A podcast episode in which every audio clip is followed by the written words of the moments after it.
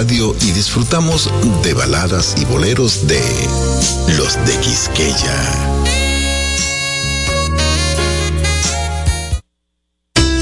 ...96.1 y 98.5... ...una estación para el deleite humano... ...Quisqueya FM... ...más que música estación de la Corporación Estatal de Radio y Televisión.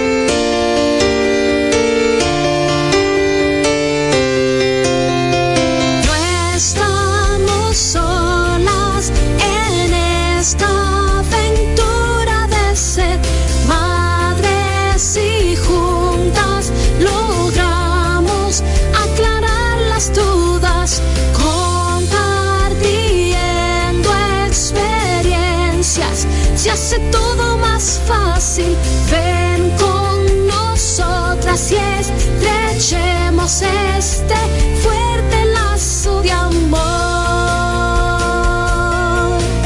Verte llegar fue mi sueño y quiero cumplir los tuyos.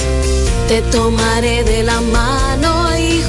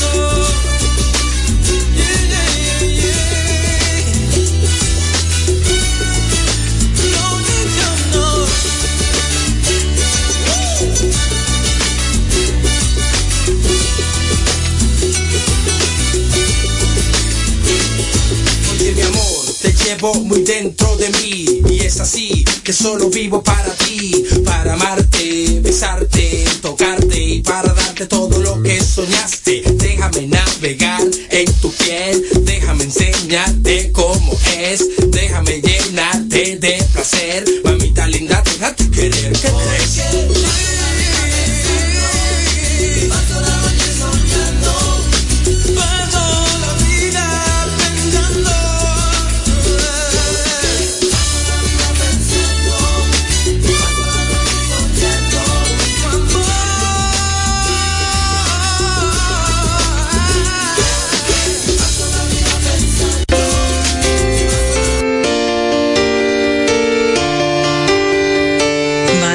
SOS Radio. Qué bueno que están del otro lado. Segundo día de la semana ya para compartir con todos ustedes nuestro contenido. Yo vengo de un fin de semana inolvidable, les cuento. Estuvimos conociendo un poquito de Bogotá, Colombia, y quiero saludar a todos los que nos escuchan, que son colombianos y que residen en nuestro país. Quiero felicitarles lo poquito que pudimos conocer, un viaje madre e hija y los que nos siguen en, las redes pues pudieron también disfrutar un poquito de lo que vivimos allí y nos encantó. Voy a hablar por mi mamá también porque la, la pasó muy muy bien. Colombia, un país que por muchos años se, se marcó de forma negativa por dos temas importantes, por la guerrilla y por el narcotráfico. Dos temas que hacían que el turismo definitivamente no fluyera hacia allá por el miedo, por el temor. Y debo decir con toda responsabilidad que el eslogan que tienen de que el único riesgo es que te quieras quedar, en mi caso se cumplió. No me sentí insegura en ningún momento. Todo fluyó de una manera muy, muy orgánica y especial. Nuestra guía Angie, una jovencita de Bogotá, nos mostró su ciudad con un entusiasmo, con, con una calidez. Me encantó ver eso en, en una joven que recibe turistas y que nos hace sentir como si una amiga nos recibiera en su país y nos contara con amor pedacitos de su historia, de la historia de su, de su país, de su tierra. Vimos mucho orden a nivel del, del, tránsito, a pesar de que también como nosotros tienen trancones, como les dicen ellos a los tapones. Nosotros aquí tapones y ellos allá trancones. Han, han logrado, con la ayuda de todos, porque esto es integral, un, cierto orden. Y digo integral porque eso es lo que quiero rescatar. Han podido ir limpiando su imagen con este tema de, de la inseguridad, de las guerrillas, del narcotráfico, lo han podido limpiar porque se pusieron todos en, en un mismo tono.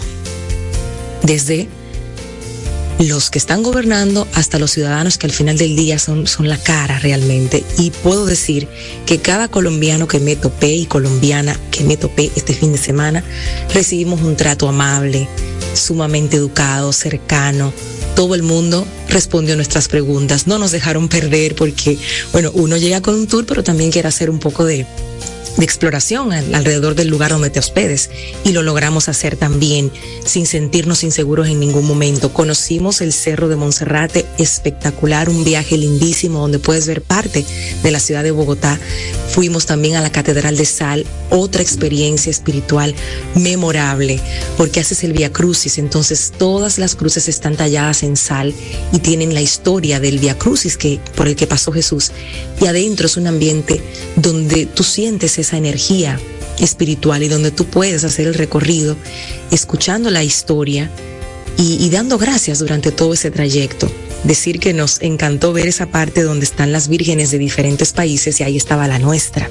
Nuestra Señora de la Alta Gracia estaba ahí en un cuadro espectacular, en este lugar, 180 metros eh, debajo del nivel del mar.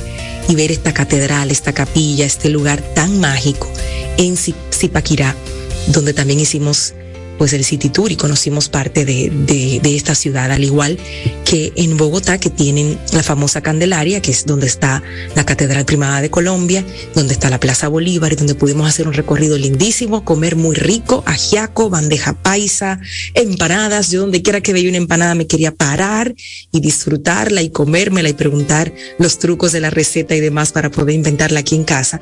Y en definitiva un viaje muy bonito, express de viernes a lunes, fue literalmente express, pero hicimos mucho con el, digamos con el poco tiempo. Un viaje, como les decía, un regalo de cumpleaños mío y de mi madre. Una sorpresa, no fue algo súper planeado, sino que de repente vimos la oportunidad y dijimos, nos vamos. Y fue mágico compartir con mami, acurrucarme con mi mamá después de grande y disfrutar este viaje juntas. Desconectarse es importante, es saludable te ayuda a recargar energías. Yo llegué ayer un poco cansada, obviamente, porque fue un fin de semana muy intenso, pero con muchísima felicidad de la experiencia vivida, porque al final, mis queridos y queridas, nos llevamos puras experiencias, nada material de lo que hemos podido construir en esta en este paso por la vida se va con nosotros.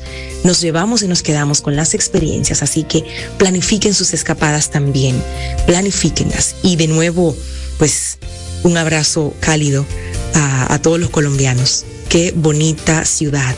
Bogotá tienen. Ya me dijeron que me falta entonces regresar para conocer Cartagena, para conocer Medellín, para ir a Santa Marta. Ya iremos planificando para, para seguir descubriendo ese país de gente tan, tan buena y de gente que quiere realmente que, que se sepa, que el mundo sepa que, que hay mucho que ver y mucho que sentir en Colombia. Gracias de verdad. La pasamos increíble. Hoy en Madre SOS Radio, volviendo a nuestro tema, vamos a estar hablando con la doctora Evelyn Quesada. Hay un virus gripal muy fuerte. Ya hemos estado conversando con las madres en el chat, muchas lo han pasado con sus hijos, fiebre en 40, ellas mismas también, mucho malestar. Y cuando van a hacerse prueba no es COVID, porque entonces está influenza y está, como le decimos, una gripe mala, que generalmente le ponemos un nombre. Y como precisamente este viernes 12 de noviembre es el Día Internacional de contra la neumonía, pues vamos a estar hablando de neumonía con la doctora Evelyn Quesada en bebés y en niños y sobre todo lo que está pasando ahora mismo. Este virus, esta gripe fuerte, cómo la podemos prevenir y cómo podemos tratarla también. Hablaremos con ella de todo esto. Y además, recuerden que dejamos en el año, la semana pasada, antepasada, con Laura Rivera Matos en el segmento de Crianza SOS, dejamos esa pregunta de, de, todo lo que tú necesitas saber sobre las evaluaciones psicológicas a los niños. ¿Qué son? ¿Para qué sirven? ¿Cómo se hacen? ¿Qué es lo que evalúan? Porque solamente escuchamos eso. Ay, a mi hijo le, le, le pidieron una evaluación psicológica, pero de repente no sabemos exactamente de qué se trata. Podríamos hasta asustarnos y pensar que está pasando algo muy malo con nuestros hijos y no necesariamente. Hoy vamos a hablar de los tipos de evaluaciones los nombres que tienen esas pruebas, para qué sirven, qué podemos esperar después de, de hacer una evaluación a nuestro niño, qué podemos esperar en un informe de estas evaluaciones, cuál es el beneficio de evaluar cuando es necesario y especialmente esos mitos sobre ir a terapia y realizar una evaluación, ese miedo a que etiqueten a tu niño, que te etiqueten a ti como mamá, como familia, ese miedo que quizás impide buscar y recibir la ayuda oportuna que están ahí esos profesionales con tanto amor para brindar. Es lo que tenemos hoy para ti en Madre SOS Radio. Y antes de la primera pausa, quiero compartir contigo una reflexión que nos hicieron llegar a través del WhatsApp y que me parece muy oportuna para iniciar el programa de hoy antes de darle paso a nuestra primera invitada que es Laura Rivera Matos, neuropsicóloga, para hablarnos sobre las pruebas psicológicas y todo lo que ya les comenté. Esta reflexión se trata sobre, sobre los hijos y va obviamente muy orientada a mamá y a papá que a veces, bueno, pensamos que son nuestros, solo nuestros, y no es así. Es una reflexión de Cajil eh, Gibran y dice así, tus hijos no son tus hijos. Tus hijos no son tus hijos, son hijos e hijas de la vida, deseosa de sí misma. No vienen de ti, sino a través de ti y aunque estén contigo, no te pertenecen. Ay, eso duele cuando uno lo lee realmente que sí. Puedes darles tu amor, pero no tus pensamientos, pues ellos tienen sus propios pensamientos. Puedes abrigar sus cuerpos, pero no sus almas, porque ellas viven en la casa del mañana, que no puedes visitar ni siquiera en tus sueños. Tú eres el arco del cual tus hijos, como flechas vivas, son lanzados Deja que la inclinación en tu mano de arquero sea para la felicidad. Hermosísima reflexión, sumamente profunda, porque te está diciendo que tú, mamá y papá, que me escuchas, eres el arco del cual tus hijos, como flechas vivas, son lanzados. Que esa inclinación de tu mano de arquero, que todo eso que tú quieres entregar a tus hijos, sea para su felicidad los valores que inculques, las correcciones que hagas, la disciplina que implementes, sea para su felicidad, para que aprendan, para que sean felices y para que como flechas vivas sean lanzados a ese mundo que les espera y que nosotros sí seremos parte de él, pero no vamos a caminar su camino.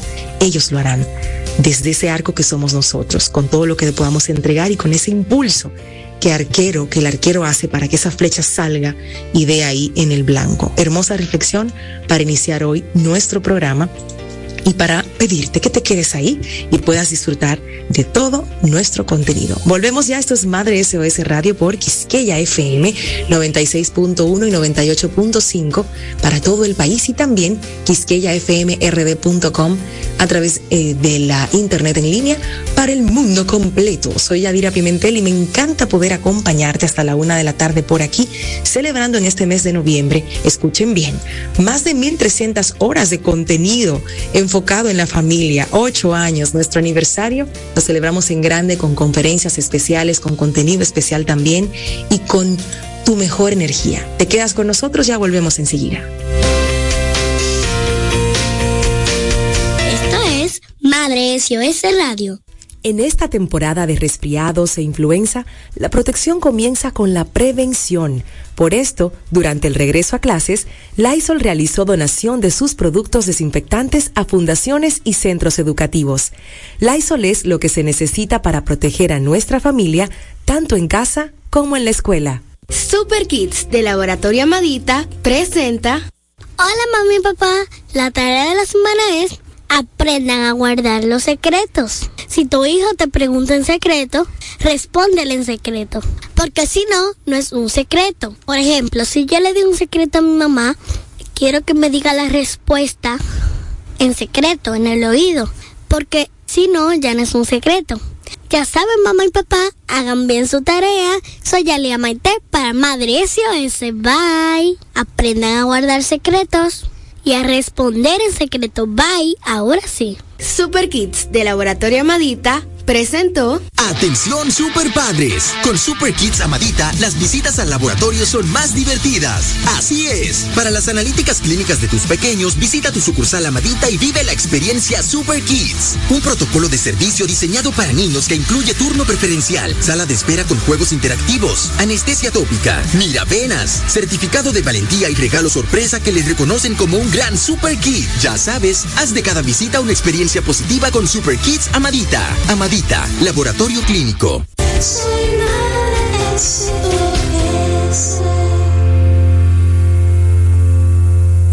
En Madre SOS, hablemos de Crianza SOS.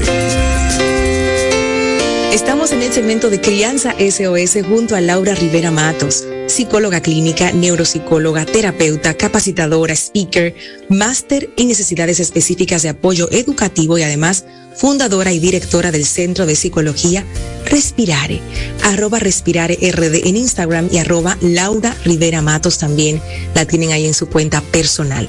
La última visita de Laura nos quedó este tema interesante de las evaluaciones, de por qué requieren nuestros hijos en algún momento de su tránsito en la infancia, en la adolescencia y por qué no en la adultez, pues una evaluación psicológica y hablábamos ampliamente la última vez que, que vino Laura. Sin embargo, se nos quedaron muchas preguntas. Tipos de evaluaciones, nombres de pruebas, ¿para qué sirven? ¿Qué es lo que se espera de una prueba? Y sobre todo esos mitos sobre ir a terapia y realizar evaluaciones psicológicas, ese miedo a que etiqueten a nuestros niños, a nosotras como mamás, a la familia. Bienvenida querida Laura con este súper tema hoy. Hola Yadira, muchísimas gracias por pues poder compartir una vez más sobre este tema tan interesante y tan importante, sobre todo en lo que tiene que ver con la prevención, que nos permite darle mejores oportunidades a los niños. Así que espero que de verdad hoy sí le podamos sacar más el jugo y que pueda quedar todo súper claro. Pues vamos arriba, tipos de evaluaciones. Claro que sí, mira, los tipos de evaluaciones van a tener que ver primero con las edades, Segundo, con la necesidad que se está identificando que tiene este, este niño, esta niña o este adolescente o preadolescente. Entonces, las evaluaciones pueden ser del desarrollo o del neurodesarrollo. Aquí entran un sinnúmero de pruebas que nos permiten identificar si hay, si hay o no hay, porque también se descarta algún trastorno importante del desarrollo o neurodesarrollo. Aquí entran lo que tiene que ver con los trastornos de la comunicación y el lenguaje y lo que tiene que ver también, por ejemplo, con eh, trastorno del espectro autista o espectro autista, porque pueden ser, la impresión diagnóstica puede ser uno o el otro. Em, también eh, los trastornos eh, del desarrollo pueden tener que ver con las habilidades intelectuales de un niño o una niña o de un adolescente o un preadolescente. Entonces aquí vamos a tener una evaluación del desarrollo que generalmente es la, típica evaluación que se pasa antes de los seis años, aunque también el neurodesarrollo perfectamente se puede evaluar en cualquier edad. Pero típicamente eh, cuando viene un niño de cuatro años, en vez de pasar una evaluación psicoeducacional, donde ya tú mides un sinnúmero de cosas de más alto nivel en cuanto al aprendizaje, son evaluaciones del desarrollo o del neurodesarrollo. Eh, están luego en esta misma línea las evaluaciones psicoeducacionales, que son las que acabo de mencionar, que ya es una evaluación un poquito más amplia. Aquí se toma en cuenta eh, otras áreas, como por ejemplo, si el niño está escolarizado en el idioma inglés, lo que viene siendo el desempeño del niño en todas las áreas eh, específicas del inglés, como comprensión auditiva, expresión oral, escritura, lectura, comprensión lectora y estas mismas habilidades se miden también en español. Lo que va a diferenciar este tipo de evaluación, o sea, si es una evaluación bilingüe o en español, es si el niño está escolarizado en inglés o está escolarizado en eh, solamente español. Entonces, en esta evaluación, pues aquí se pasan pruebas que tienen que ver ya con la parte atencional, que tienen que ver con todas las áreas de aprendizaje, por ejemplo, la parte matemática, eh, operaciones numéricas, eh, fluidez eh, matemática, comprensión de textos, y bueno, ahí pudiéramos continuar. Una evaluación psicoeducacional también debe de incluir una evaluación y un levantamiento de información en el colegio y una evaluación y un levantamiento de información en casa.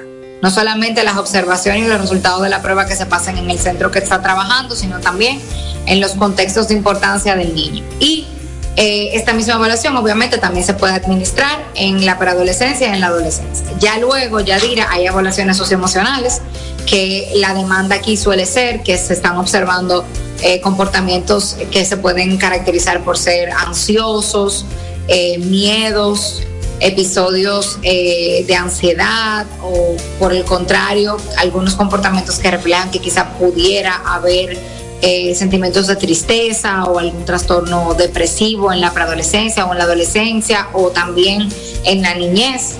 Eh, y estas son evaluaciones más socioemocionales. A veces también se pasan evaluaciones para identificar la dinámica familiar y uno poder apoyar a esta familia y darle herramientas y también identificar cómo se siente el niño en la familia. Todas estas son eh, particularidades de lo que puede tener una evaluación socioemocional que incluye la parte familiar. Y ya luego, eh, más adelante, hay otras evaluaciones, sobre todo en la preadolescencia y en la adolescencia, donde uno puede ir eh, evaluando la parte de la personalidad, también el estado emocional, la autoestima, el estrés, que te pueden permitir apoyar de mejor manera a un preadolescente o a un adolescente.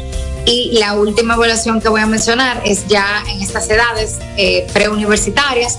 Se pueden hacer también evaluaciones vocacionales eh, que nos permiten también ver las aptitudes eh, de los chicos y sus preferencias al momento como de elegir a qué se van a dedicar el resto de su vida, de elegir una carrera. Wow, pero una cantidad, una batería de pruebas, como dicen en el, en el ámbito de salud, cuando te van a hacer esta, estas, estas pruebas donde te miran todo a través de la sangre, de muchísimos otros elementos. Entonces tenemos muchas, son muchas pruebas, Laura. Son todas van con una intención diferente para poder acompañar, ayudar de la mejor manera. Estas pruebas son indicadas específicamente en el colegio, si son, por ejemplo, esta parte de, educación y de y socioemocional, o es algo que puede salir hasta del papá que diga, yo necesito ver qué pasa aquí. Sí, generalmente los referimientos llegan del colegio, del pediatra o de los papás. Eh, ya cada vez más los colegios, eso es algo súper bueno, están más eh, psicoeducados de que el maestro tiene que observar para poder detectar de manera temprana. Diferencia de unos padres, el maestro le pasa que imagínate, tiene de esa misma edad un grupo de niños de que puede ir de 8 a 12 hasta 20 y a veces hasta más chicos en el aula. Entonces tiene un punto de comparación muy amplio. Cuando, si bien cada niño es diferente y algunos niños presentan dificultades en un área y fortalezas en el otro, suele no pasar desapercibido cuando hay una dificultad importante o alguna diferencia que llama la atención y se entiende que debe de ser como estudiada. Eh, los pediatras también suelen referir mucho, sobre todo para desarrollo o neurodesarrollo, porque ya hay particularidades, por ejemplo, el lenguaje eh, o el desarrollo psicomotor del niño que el pediatra puede observar en sus evaluaciones médicas y eh, obviamente los padres, porque son quienes pasan más tiempo con el niño y eh, muchas veces se comienzan a dar cuenta que hay cosas que quizás no están dentro de lo que ellos esperan o lo que ellos piensan que debería de ser y esto les preocupa y buscan el proceso de evaluación. Ahora, los referimientos con los padres, por parte de los padres, se suele dar más, Yadira, cuando no son hijos únicos. Sí, ok. Porque entonces ahí pueden, pueden observar tal vez diferencias y ahí, hmm, ¿qué, estará pasando aquí? De acuerdísimo. ¿Qué se pudiera esperar luego de evaluar a, un niño con... Eh, con todas estas pruebas, obviamente, que van a ir referidas, como decía Laura, sea por el colegio, ya sea por el, por el papá, por la mamá, que quiera investigar. ¿Qué se espera después de una, de una evaluación? ¿Qué es, qué, es, ¿Qué es lo que dice una evaluación de este tipo después que ya se finaliza? Claro que sí, mira, el Ministerio de Educación básicamente tiene en su artículo 8 o 7, si no me equivoco, eh, pero hay artículos que indican cómo debe de ser una evaluación psicoeducacional. Entonces, básicamente, tienen que esperar un reporte que cumpla los requisitos estipulados en este artículo. Esto conlleva un reporte de la historia clínica, desde cuál fue el comportamiento eh, de vida desde antes del embarazo, durante el embarazo y posparto, cómo fue ese parto, cómo fueron esos primeros meses y ahí, bueno, hay información sobre todo el desarrollo de este niño o de esta niña o de este preadolescente o adolescente. Entonces, en este informe tienes que encontrar las pruebas que se administraron, la conducta durante la prueba, pero lo más importante es una expresión de los resultados en un lenguaje que la familia pueda entender. Y una sesión de devolución donde el profesional te explique lo que son estos resultados y qué significan. Esto va encaminado a la intención principal de todo reporte, es detectar no solamente eh, si hay algún déficit o si hay alguna impresión diagnóstica, sino también poder detectar las fortalezas eh, de este niño y las áreas donde este niño pues sobresale y, que son como un tesoro que viene incluido en cualquier impresión diagnóstica o en cualquier dificultad que se pueda encontrar. Entonces hay que en esta evaluación hacer recomendaciones a partir de estos resultados. Y estas recomendaciones tienen que ir acorde con poder trabajar eh, las deficiencias poder trabajar, perdón, las deficiencias eh, a raíz de cualquier impresión diagnóstica, pero también buscar la manera de aprovechar las fortalezas que salen en la evaluación.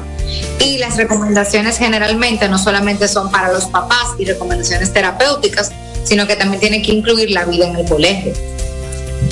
Claro, claro que sí. Es bastante completo porque si se hace una evaluación a un niño es bastante personalizado y lo que se va a trabajar es puntualmente con lo que se observe en el niño, por eso son tan importantes. Después de esta pausa, Laura nos va a responder precisamente cuáles son los beneficios cuando, cuando se da este paso de evaluar, cuál es, qué es lo que vamos a recibir tú como mamá, como papá y sobre todo tu hijo al ser evaluado con algunas de estas evaluaciones necesarias que sean ya eh, pedidas por el colegio o que tú como papá digas que quieres investigar, saber si hay algo que, que necesite tu hijo y que tú debas saber para poderlo corregir y acompañar a tiempo. Y los mitos sobre, sobre esto de ir a terapia y de realizar evaluaciones que no podemos dejar fuera. Nos quedan esos dos tópicos, beneficios y mitos. Volvemos después de esta pausa.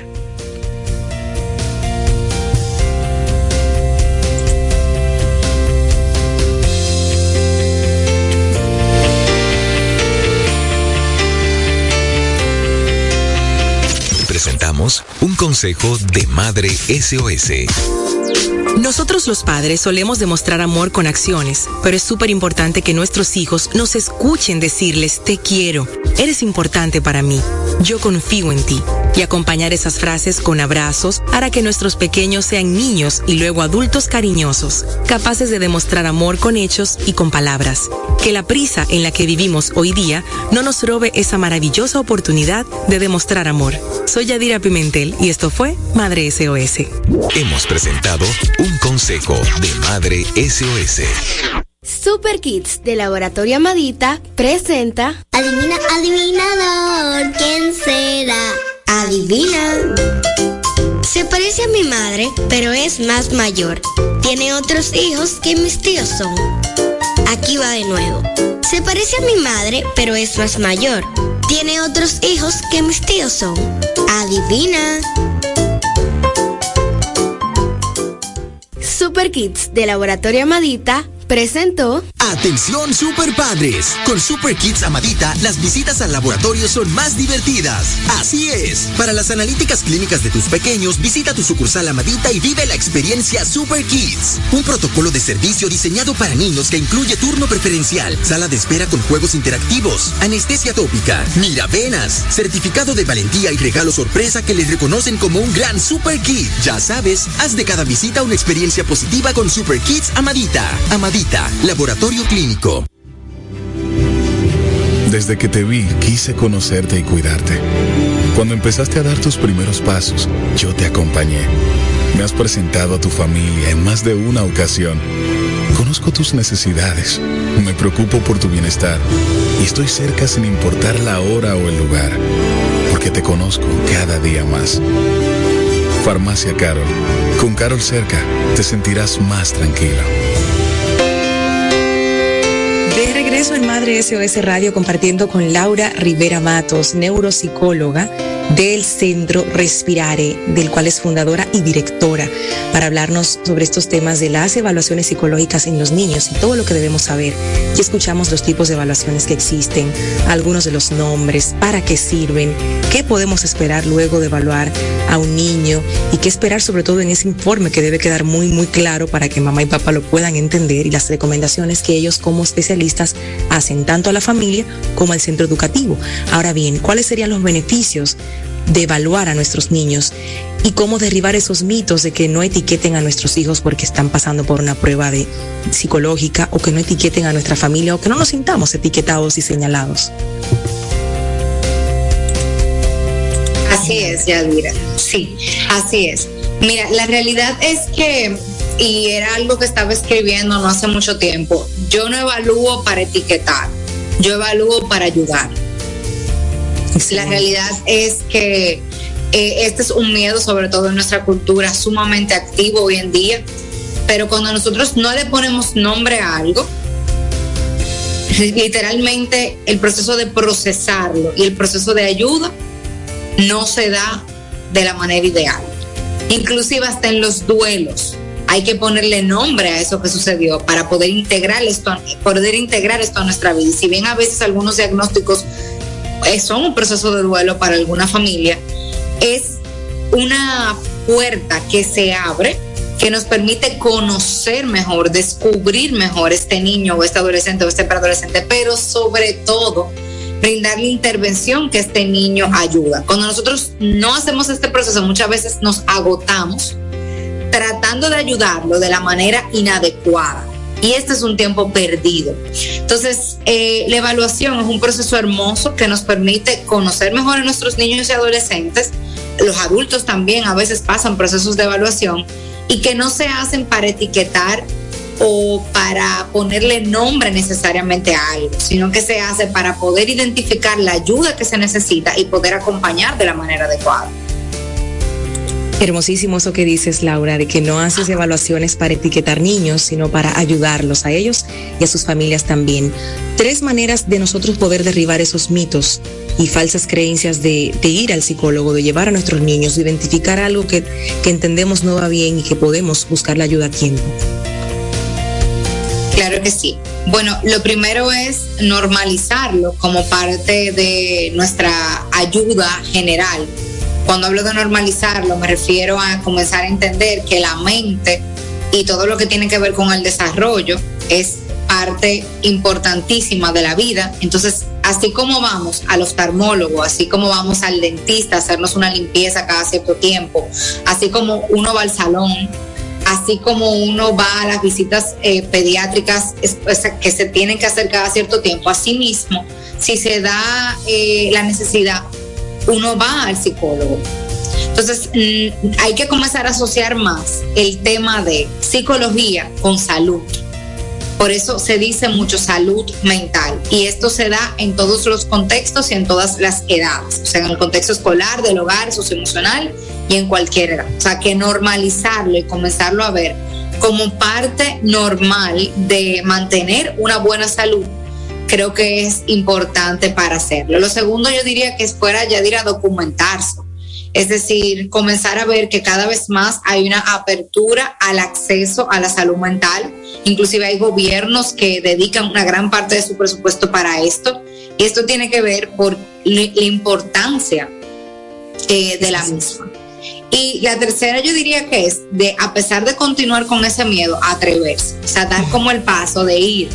El solo hecho de tu ir a una primera cita, si se hace obviamente en un ambiente adecuado, respetuoso y demás, donde se le está ayudando a este papá o a este niño o a este adolescente, ya el tú iniciar es como que baja muchísimo como esas defensas y le permite entonces a ese papá confiar y poder avanzar en el proceso. Maravillosas las tres. Pónganla en práctica, audiencia que nos escucha. Laura Rivera Matos les espera en arroba respirar RD en este centro de psicología para respirar justamente. Y en Laura Rivera Matos en su cuenta en Instagram personal. Es psicóloga clínica, es neuropsicóloga, terapeuta, capacitadora y una experta en esta materia. Gracias por estar con nosotros hoy, Laura. Un abrazo, Yadira. Gracias Otro a ti. enorme para ti. Hacemos una nueva pausa para regresar con la doctora Evelyn Quesada. Nos trae hoy el tema de la neumonía en bebés y en niños y sobre todo estos virus que andan, que tienen a mucha gente acostada, mala, mala, mala, como decimos. Ya volvemos.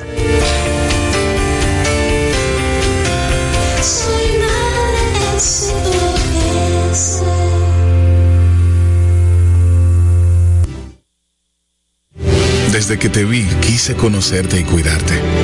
Cuando empezaste a dar tus primeros pasos, yo te acompañé. Me has presentado a tu familia en más de una ocasión. Conozco tus necesidades, me preocupo por tu bienestar y estoy cerca sin importar la hora o el lugar, porque te conozco cada día más.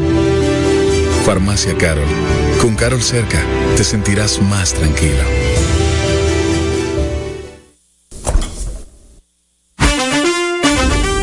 El día empieza cuando se llena de sabor. Un sabor que te acompaña todo el día, con la mejor calidad y frescura. Un sabor a fruta 100% natural, que te encanta a ti y a mí.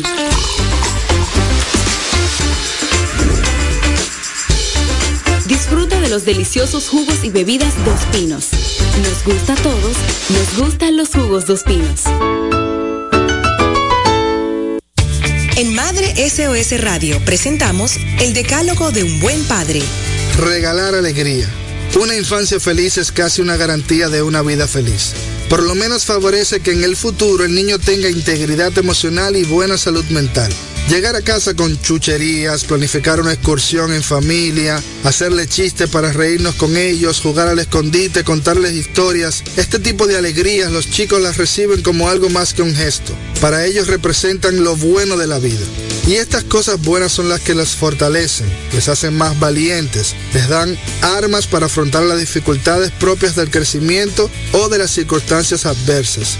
Tener una bicicleta o una patineta es algo estupendo, pero reírse con papá es algo necesario.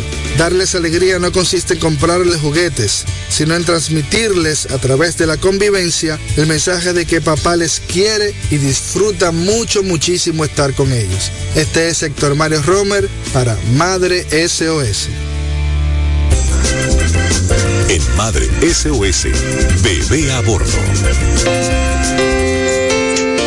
Estamos en Madre SOS, este segmento de salud de los bebés, de nuestros niños, junto a la doctora Evelyn Quesada. Evelyn Quesada es pediatra, neonatóloga, intensivista neonatal, que está tanto en el Robert Cabral como en ginecología y obstetricia, dando siempre consulta y recibiendo bebés. La neumonía, Día Internacional se conmemora este 12 de noviembre, pero es un tema de que a partir de estas fechas empieza, empieza todo como a alborotarse. Muchas mamás preocupadas, muchos bebés y niños enfermos y madres también, como le decimos, con una gripe mala. ¿Qué es lo que está pasando, mi estimada doctora Evelyn? ¿Qué está recibiendo en consulta? Buenas tardes. ¿Me escuchas, Yadira? Perfectamente. Ok. En esta época del año, o sea, otoño, invierno, inicio de primavera, aunque nosotros no tengamos, eh, como en Estados Unidos, la vista de los árboles, de las flores, eh, ese, ese cambio de las cuatro estaciones, o sea, obligatoriamente nosotros pasamos por esas estaciones, o sea, hacemos esa transición durante esta época de um, eh, vera, eh, perdón, eh, otoño, invierno, nosotros tenemos circulando eh, diferentes virus, o sea, que circulan en esta época. Entonces, en esta época del año es frecuente la influenza, esa gripe que ya, como te decía, una vez le decían el Kosovo hace muchos años, porque se caracteriza por una fiebre alta, además por ese dolor en, en, los huesos, ese dolor eh, en el cuerpo. Entonces también tenemos eh, el virus sincitial respiratorio. Esos son los que ahora mismo, como diría la gente común, ellos andan como los rosarios acabando. Pero también hay otros procesos eh, virales que pueden causar eh, síntomas respiratorios, así como también una fiebre alta. Entre estos están el rinovirus, diferentes formas de enterovirus, como también está eh, lo- el metaneumovirus, el virus de la parainfluenza. Así como también la influenza A o la influenza B. Eso, esos son los principales virus que me pueden dar manifestaciones respiratorias. Una característica que tienen estos virus es que además de dar la dificultad respiratoria, que usted podría comportarse como si se apretara, o sea, que tiene apretamiento del pecho, o sea, como si fuera asmático, eh, además de esa sintomatología, es que da una fiebre muy elevada. Eso quiere decir que hay niños que podrían presentar una fiebre que no baja, o sea, que usted le pone un acetaminofén, que usted le pone un supositorio, que usted lo baña, eh, que le pone en cosas de hielo y que esa fiebre de 40 baja a 38 y que probablemente usted podría pasarse tres días con este proceso de fiebre. Es importante que los padres no se desesperen eh, cuando tengan este proceso de fiebre. ¿Por qué? Porque los virus, la primera manifestación de, de ellos en el organismo es una fiebre muy alta que no mejora. Y la ventaja de la fiebre es que eso significa que el organismo se está defendiendo. O sea, cuando hay fiebre, lo bueno de la fiebre es que eso significa que su organismo está luchando, está combatiendo esa fiebre. Es importante que los padres tomen en cuenta la fiebre alta si se acompaña de una fiebre alta de dificultad respiratoria.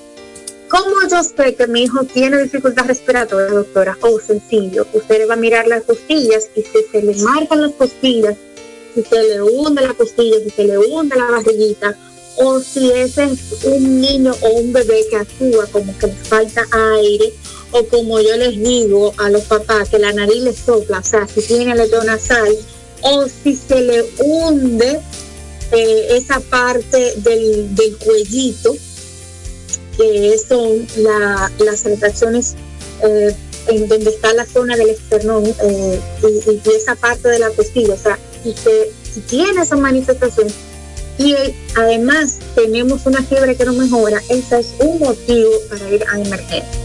Usted tiene un niño con una fiebre que usted la medica y tiene ya 24 horas y la fiebre no mejora, se acompaña de tos, se acompaña de dificultad respiratoria y mal estado general. Mal estado general, ustedes saben que los muchachos de hoy en día rinden más que, que el arroz.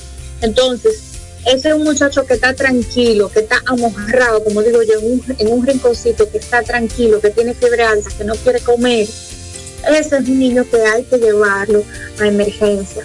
Muchas madres me dicen, doctora, dígame un jarabe para darle al niño para el que tenga tos. Eso es peligroso, porque yo podría darte un jarabe que te va a calmar la tos, pero yo no sé cuál es la causa de la tos. Entonces, ¿cuál es el problema de cuando tenemos un problema respiratorio? El problema de cuando tenemos un problema respiratorio, aunque sea un virus, recuerden que nuestro organismo está combatiendo esa enfermedad pero eso me debilita. Entonces hay microorganismos diferentes a los virus que son oportunistas y se aprovechan. Entonces se instalan en el organismo. Entonces ahí nosotros vamos a encontrar lo que son las llamadas bacterias y también vamos a tener hongos. Entonces podríamos tener esa manifestación respiratoria por un proceso viral, pero que también puede acompañarse de una bacteria. Entonces, en los niños es frecuente, eh, en niños menores de 5 años, sobre todo, la, las neumonías por el neumococo, el estreptococo neumonial. Entonces, por eso es importante que los padres tengan al día su esquema de vacunación de los niños. Ya casi no vemos casos de meningitis, por ejemplo, por el hemófilos influenzae ¿verdad? ¿Por qué? Porque ya los padres aplican esta vacuna, ya hecho la tenemos en el plan eh, de vacunación. Pero hay personas que por alguna u otra razón se descuidan con esta aplicación de las vacunas, entonces eh, podría presentarse eh, estas, estas bacterias. Entonces tenemos eh, la prevención a través de la vacuna. La ventaja de la influenza es que tenemos vacuna y se puede aplicar a los niños a partir de los seis meses. y que cada año, dependiendo la variedad dentro de la familia de lo que son la influenza, entonces podemos, eh, podemos utilizar eh, la vacuna. Entonces, la recomendación para los padres, la ventaja, como yo digo, la ventaja del COVID, ¿qué ha sido lo bueno que ha traído el COVID? El COVID ha traído eh, la enseñanza de la importancia del lavado de manos, la enseñanza de la importancia de por qué aislar a un niño o a un adulto de un niño, de un recién nacido, cuando está teniendo procesos respiratorios. El COVID me trajo la mascarilla, que eso me va a dar la ventaja de que si estoy estornudando, tengo rinitis, tengo gripe, yo puedo, eh, yo puedo evitar eh, cuando estornudo, transmitir esa enfermedad. Entonces, las recomendaciones para manejar eh, este tema de los virus son las mismas medidas de higiene eh, que tenemos para tratar el COVID. Mantener eh, el esquema de vacunación al día. Con el sincitial respiratorio no vamos tan suave. ¿Por qué? Porque todavía no disponemos de una vacuna contra el sincitial respiratorio de manera eh, precisa. Pero sí, se dice que los niños que son amamantados, sobre todo esos niños menores de un año, de, perdón, menores de un mes, se benefician eh, enormemente de eh, estar prevenidos en cuanto a, contraer el virus sincitial respiratorio. Ah, pero doctor, pero yo le doy el seno al niño y como quiera, el bebé me está haciendo una bronquiolitis. Sí. Aún usted dándole el seno, el niño puede contraer el sincitial respiratorio, pero como es una forma de prevención, probablemente el virus no sea de una manera tan eh, agresiva como en cualquier otro niño que no tenga lactancia materna. Por eso, Aquí lo que hay es que cuidarse, cuidarse y cuidarse. Y como decía la doctora Evelyn, cuando tenemos eh, fiebre persistente, el cuerpo está peleando con esa infección, llevemos los niños al doctor. No, esperemos a que las cosas pasen a mayores. Hay niños que hoy están estornudando, hacen una feria y mañana están apretados. Entonces usted conoce a su hijo, actúe a tiempo. Y la doctora está en el Centro de Ginecología y Obstetricia para usted disponible y en sus redes sociales Quesada. Ahí la pueden encontrar también. Si quieren ir directo a su perfil, van a nuestra historia y van a encontrar ahí la información. Doctora, mil gracias por venir a rescatarnos. Gracias a ti, Yadira, y a las personas que están atentas. Y como siempre, mantener las medidas de higiene y salir a vacunarse, porque además, Yadira, de la influenza, además del el sincitial respiratorio, también tenemos COVID. Uh -huh. Entonces, tenemos que hablar de eso en una próxima oportunidad. La vacuna de COVID en los niños es el tema que le corresponde en su próxima visita, así que anotado. Muchísimas gracias a ustedes también por la sintonía. Nos encontramos mañana en otra entrega de Madre SOS Radio. Bye bye.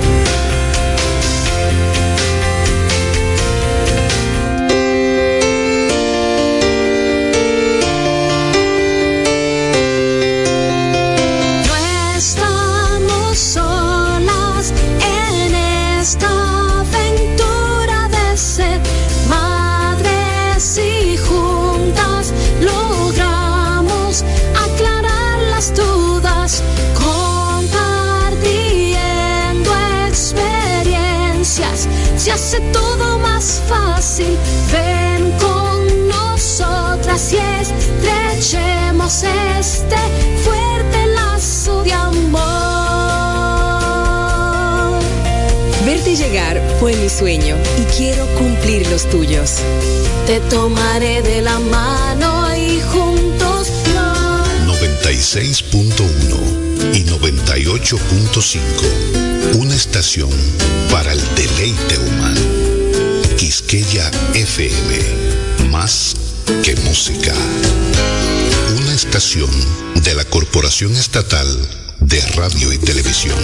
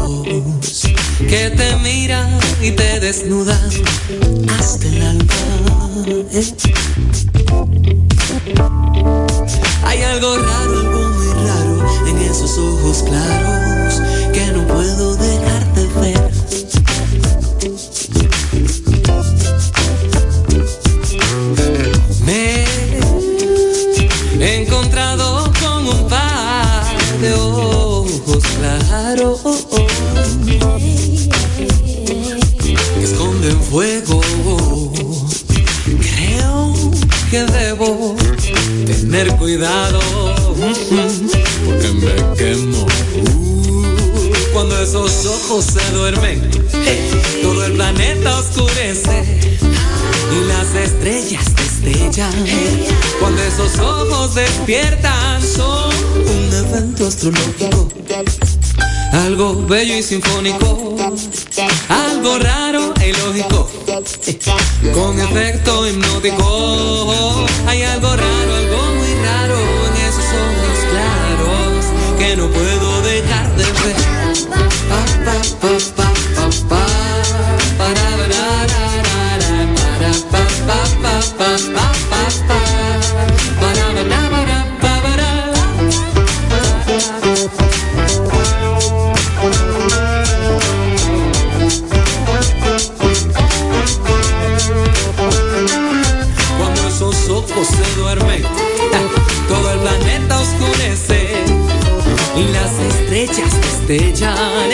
Cuando esos ojos despiertan, son un evento astrológico, algo bello y sinfónico, algo raro e ilógico, con efecto hipnótico, son un evento astrológico, algo bello y sinfónico, algo raro e ilógico, con efecto hipnótico.